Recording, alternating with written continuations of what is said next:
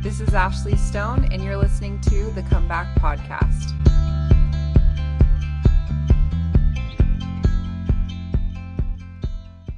Well, Hannah, I'm so excited to have you on the podcast. When you sent me your email, I like immediately sent it to Lauren, and I was just like, yes, like this is such a good story. Um, I think that a lot of people can probably relate to your story and what you uh, went through. And so, yeah, I'd love to just jump in and and hear your story.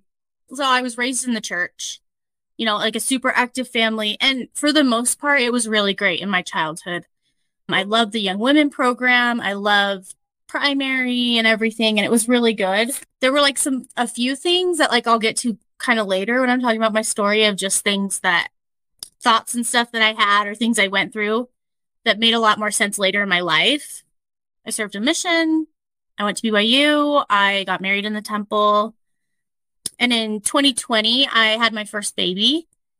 You know, 2020 was a really crazy year, I think, for everybody with COVID. And there was just like a lot of things going on with politics. And on top of that, I also was freshly postpartum. I just kind of, when my baby was about six months old, I hit like a breaking point where I was just like, I've got to talk to somebody. I just felt so much turmoil in my mind. And I was having a really hard time feeling confident in like any decision I made. And so I went to a therapist and kind of talking about some of the things that were bothering me.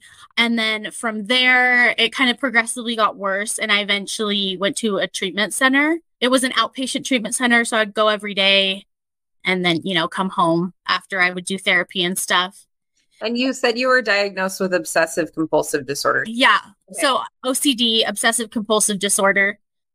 Once I went to treatment, I kind of got more specifics of like what kind of OCD I have. There's a lot of different subtypes, and I suffer from a couple of them, but the one that I mainly want to focus on is called scrupulosity. It's basically obsessions surrounding religion and morality, like moral and religious issues. Some of the things when people have scrupulosity that they might suffer with, and like me in particular, is like pathological guilt, obsessing over um, sins, and like wondering if you're forgiven or feeling like you have to do everything completely perfect. Just to like make it clear, like this is not just an issue in the LDS church, it is across every religion. Like they see it in every religion. And even people who aren't religious can have scrupulosity if they're obsessed with like making the right, wrong or right choice. Um, but I do think it is very prominent in the LDS religion. I live in Utah, so the treatment I went to was in Utah. So a lot of people were members of the church and just kind of relating on that front. These are some of the ways scrupulosity like presents itself in me. So I remember when I was um, a teenager, I would like do something wrong or mess up or sin, and then just excessively repent, just excessively repent, and never feel like I was forgiven ever or like feeling like I have to confess what I've done wrong to my parents or to the bishop over and over and over again.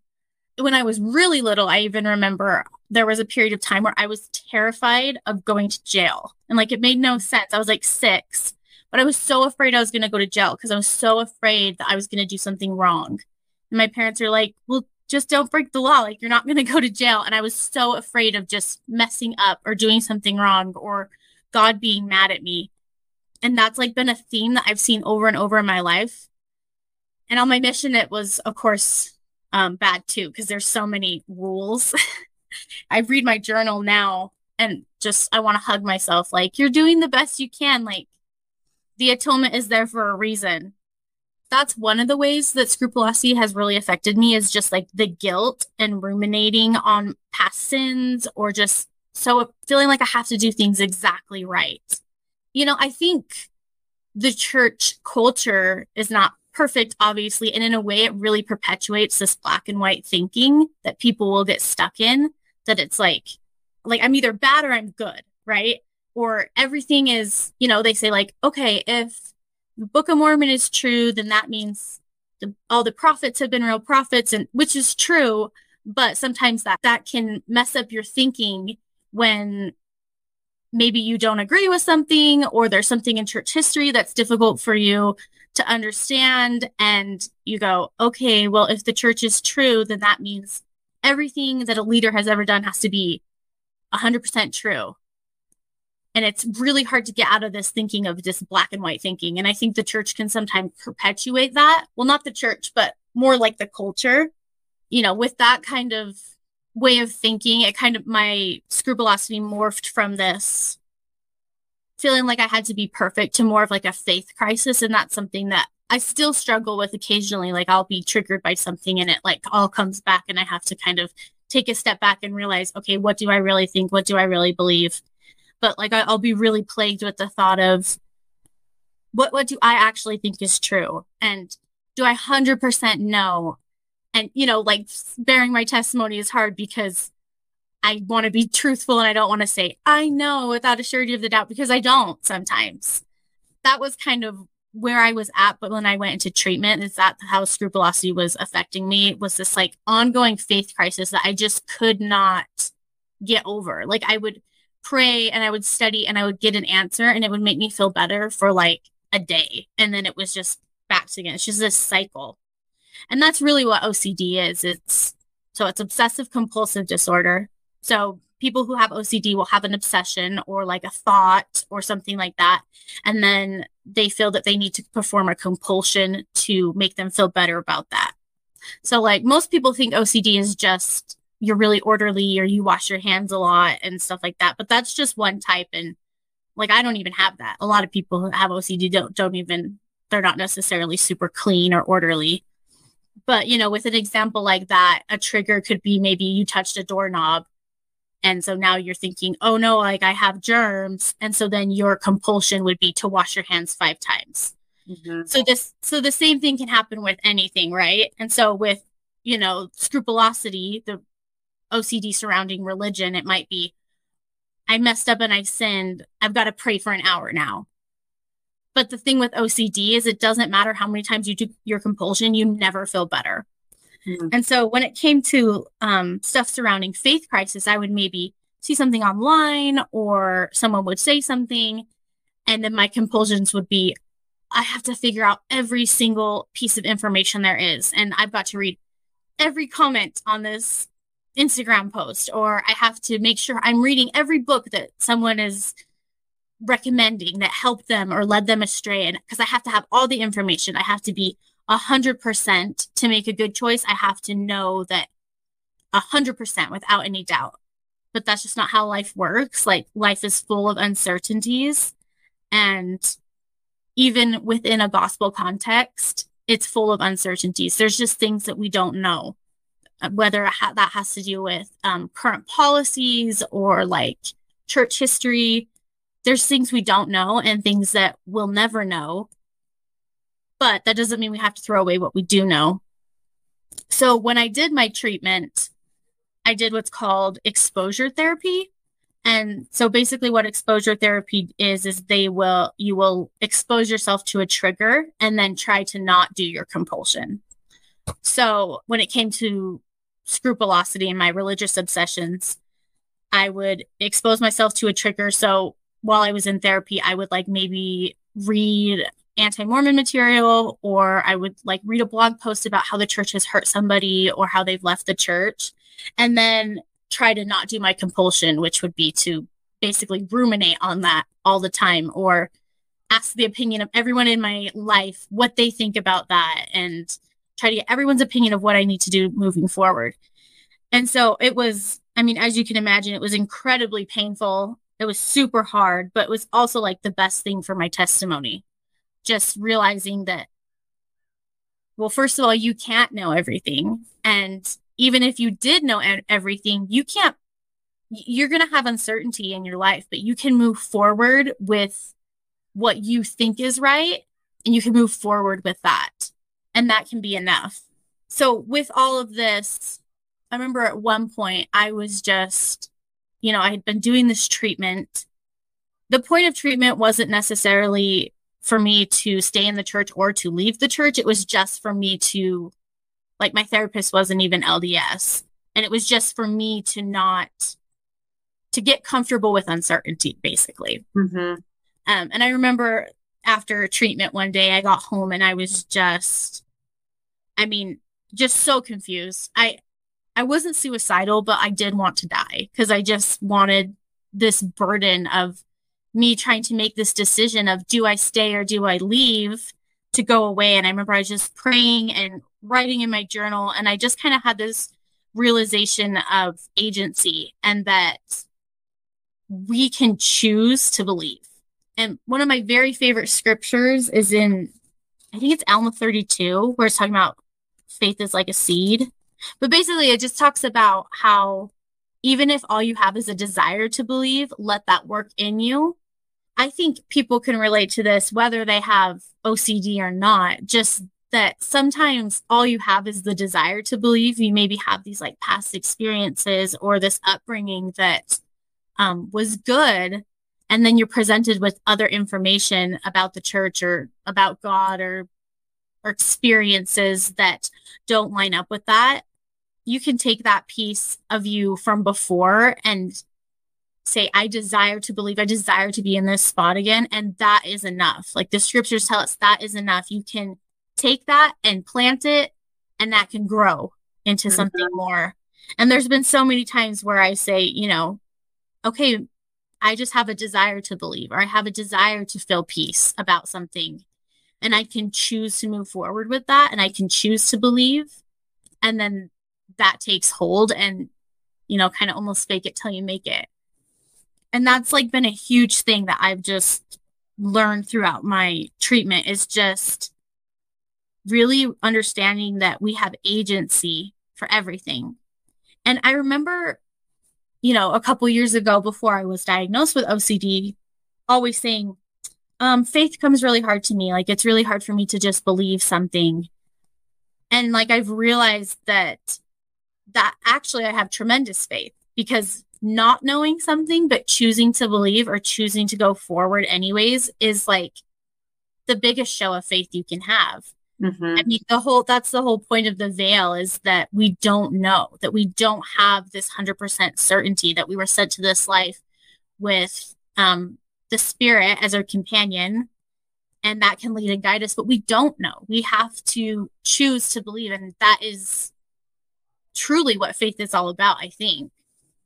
I think you're so right. And also, it's like when you're presented with information or a hard question about the church or, you know, like you have two choices. You can either seek, like, you can choose to like turn to Heavenly Father for a, uh, an answer and kind of like to resolve that, or you can like go down the path of like, I'm going to jump into this like hard thing and I'm going to make it even like dive into it and make it even like more right in your face and like how it's how it's putting a block between you and your testimony.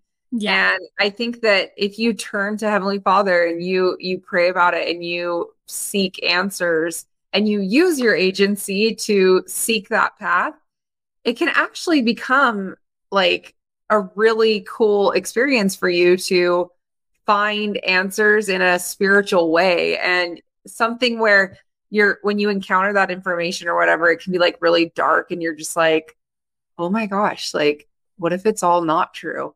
You know? Mm-hmm. And then when you feel that way, you can actually, it can feel like that's like the end of the road or you're just like in total darkness. But really, that's can be just the beginning of like a whole lot of light and answers in your life. Yeah. And I mean, with that, something I feel like Satan can counterfeit mostly any feeling, um, happiness or joy, like that can come from things that aren't true. But the one thing that I don't think he can counterfeit is peace. That was something that I learned with my treatment as well, just because, you know, like I would be presented with this information and I'm thinking, okay, logically, this makes sense, but like I, I just feel turmoil inside. Like I don't feel peace. And then finally feeling like I do feel peace about making the decision to stay in the church or whatever decision I'm making. When I feel that peace, I know, okay, this is from God because I think, I don't think Satan can counterfeit peace. Like I just think that's the one emotion that belongs solely to God and and Christ and um, just that true peace. And that's something that I just have to remind myself over and over again because you know, I, I went through this treatment and I'm so much better. I'm doing so much better, but it doesn't, I still have OCD and I will always have it. So mm-hmm. I'm still faced with triggers all the time and things that will upset me and I might spiral for a day. But it's like I'm presented with this choice over and over again. And I keep going back to making the same decision, which is okay, I don't know A, B, and C, but I have had these experiences that I know are real and true and fruits of the spirit and this peace that I have. And so I feel like I have to keep coming back and making this decision over and over again. I'm always making the same decision. And I, I feel peace about that. And I feel good about that. Um, and when I do feel that turmoil or that darkness, kind of like what you were talking about, it doesn't last for long if I am able to call upon God and turn to what I believe, what I choose to believe is a source of light and goodness, which is the gospel and Christ and the scriptures. And so I never ended up actually leaving the church, but I've come close several times over the past decade and just kind of always like teetering on the edge. And you know, like at this time when when I am in a dark place, I've I mean, I've probably read every I've read the letter to my wife, I've read the CES letter, like I've I've seen all the things. And it again go back to that I have that compulsion or that need that I'm like, I have to see and know and understand every little thing. Decision. What is the letter to my wife? I've never heard of that before. It's this guy that basically wrote a letter to his wife of all the reasons why he decided to leave the church. Mm-hmm. I mean, it's very similar to the CES letter. It's the same kind of you know reasons mm-hmm. um, but it talks about church history and uh, like book of mormon evidence and whether or not that exists. I really i feel a lot of empathy and understanding for people who leave the church because it's such i mean our agency the first and one of the greatest gifts that besides the atonement that god has given us is our agency and our decision to choose. And you know i think we all are going to be presented with this choice over and over again in our life. And very easily, I could have made a different choice. And so I really empathize with people that do make a different choice because, and I honor that because that is, I mean, that's God's plan is that we get to choose and we have that agency and we can choose, you know, if we're going to leave or if we're going to stay and if we're going to believe or if we're not going to. Mm-hmm. Until after this life, we're not going to know everything 100%. But, you know, we can, in good faith, I'm going to choose to move forward with this, even if I don't have every piece of information. And there's something so gratifying about choosing. Like, I was talking to my sister in law last week, and we were talking about that how shoot like we're not just like blind faith like you know, going to church every Sunday and like participating in these callings and stuff like this. Like we choose to participate and give of our time and give of our talents and to wear our garments and to like we are actively choosing to do that because we it brings peace and joy to our lives and like I see all kinds of people close to me and on social media that are leaving the church and it's like I feel like I am so grateful to have these things that provide like so much depth to my life and have answers. And like I choose to wear my garments and I choose to do that because I love God and I want to like especially when it's hard you know making that decision is really something that will fill your soul. And it's not like we're just doing it out of blind like following this group of people that we were raised to follow. Like yeah. it is a choice and i love how you're talking about agency and like like it was the fruits of the spirit. Like how like you can see the fruits of the spirit. I can see that when i am doing these things that are good i feel good. And i can see that you know very clearly people who are you know, strong in the gospel, I can like I see how their life is and I, you know, want that in my life and so I don't know, I love that point about agency and just choosing to take that path and I'm curious to know like when you get into a spiral, like how is it that you're able to get yourself out?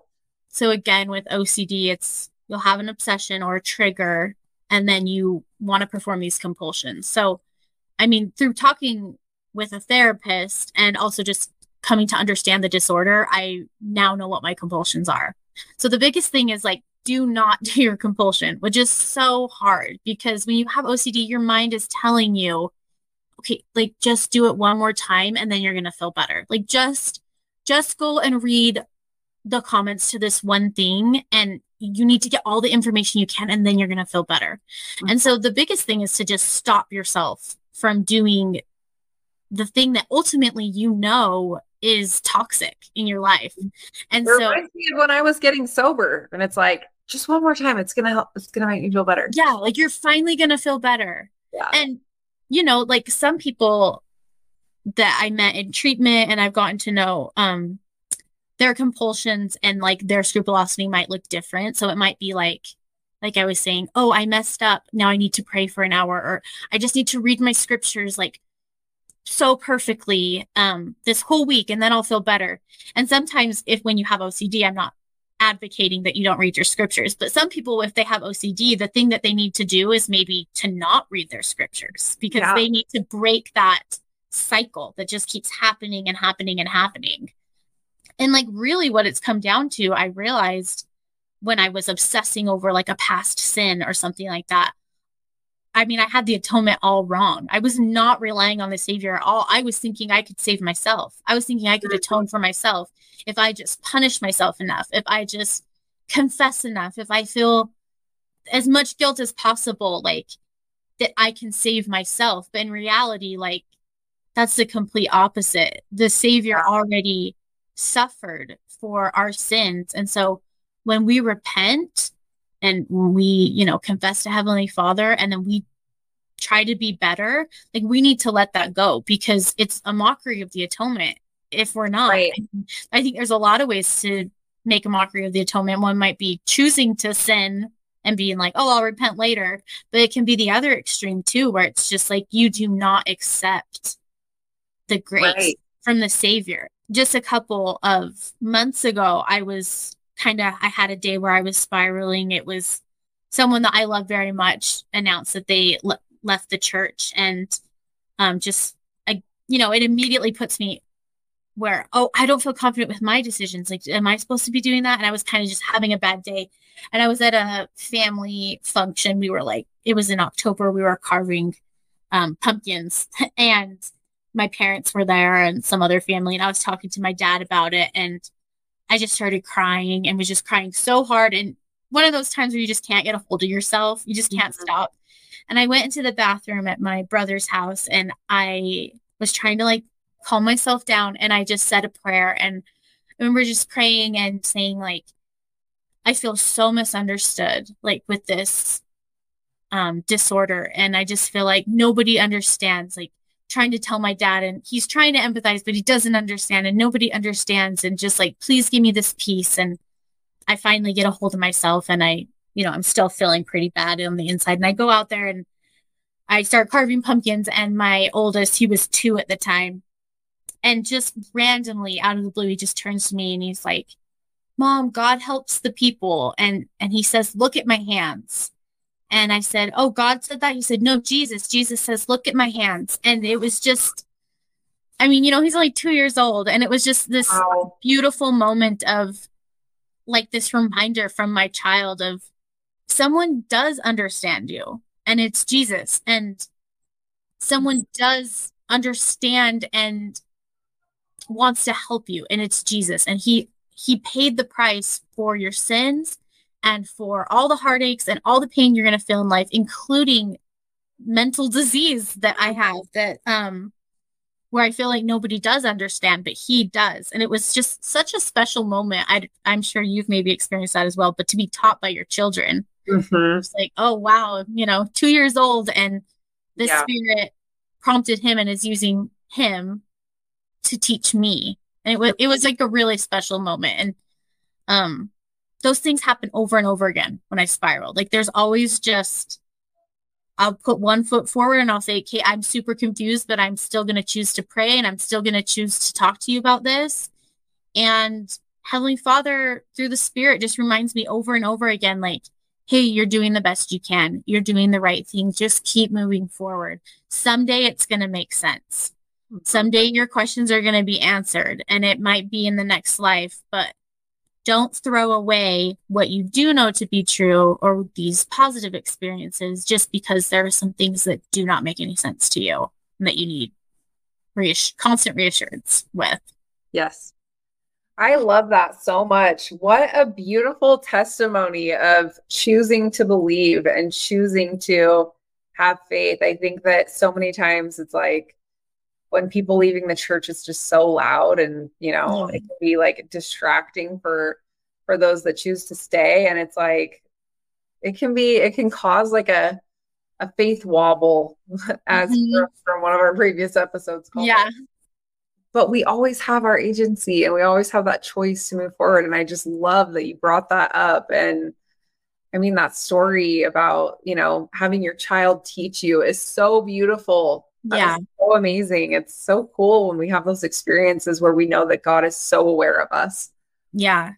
And I truly think that, you know, we're given trials and stuff to make us better and to strengthen our faith, make us more empathetic and loving people towards others. And I, I have a private Instagram account, but I posted, you know, that I had OCD I mean, that's probably close to two years ago. And I just can't believe how many people have reached out and been like, oh, I've been diagnosed with that too. And just, and that's why I really wanted to share this is um, it's really vulnerable and it's kind of embarrassing. But um, like I was saying before, I do think that it prevalent in the church. Um, yeah. People have, you know, it's more than just a faith crisis. It's maybe like an obsession that there's help for that. Yeah. And, you know, there's some people I've met who have chosen to leave the church because of their OCD, because they felt like that was going to give them peace. But again, it always comes to that choice. You can choose what you're going right. to do, um, and you can choose to stay. And I've been tremendously blessed for it. Honestly, like I, I don't regret my decisions at all. Um, and there have been times you know when i am spiraling or i'm going through you know kind of a ocd phase where you really question every decision you've ever made and don't have a lot of confidence. But i can look at my life and see the blessings that i have. You know i have beautiful family and i have a really good marriage and i know that the good decisions i made in my life led to that. Mm-hmm. So I don't want to throw that away or I don't want to give I don't want to deprive my children of those certain blessings that I have in my life because I was raised in the church.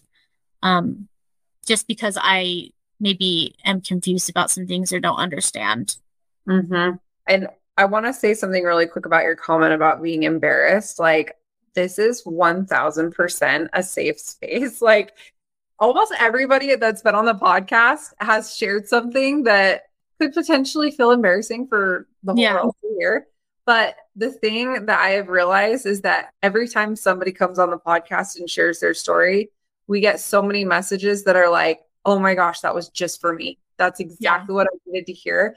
And so I think that the really cool thing is that this really challenging experience that you went through, you know, somebody's going to hear this and it's going to be exactly what they need to hear. Um, and it will be an answer to their prayers. So, you know, just thank you so much for coming on the podcast and for emailing me and being willing to be so open about your story with the whole world. Well, you're welcome. Thanks for having me on. Yeah, thank you so much, Hannah.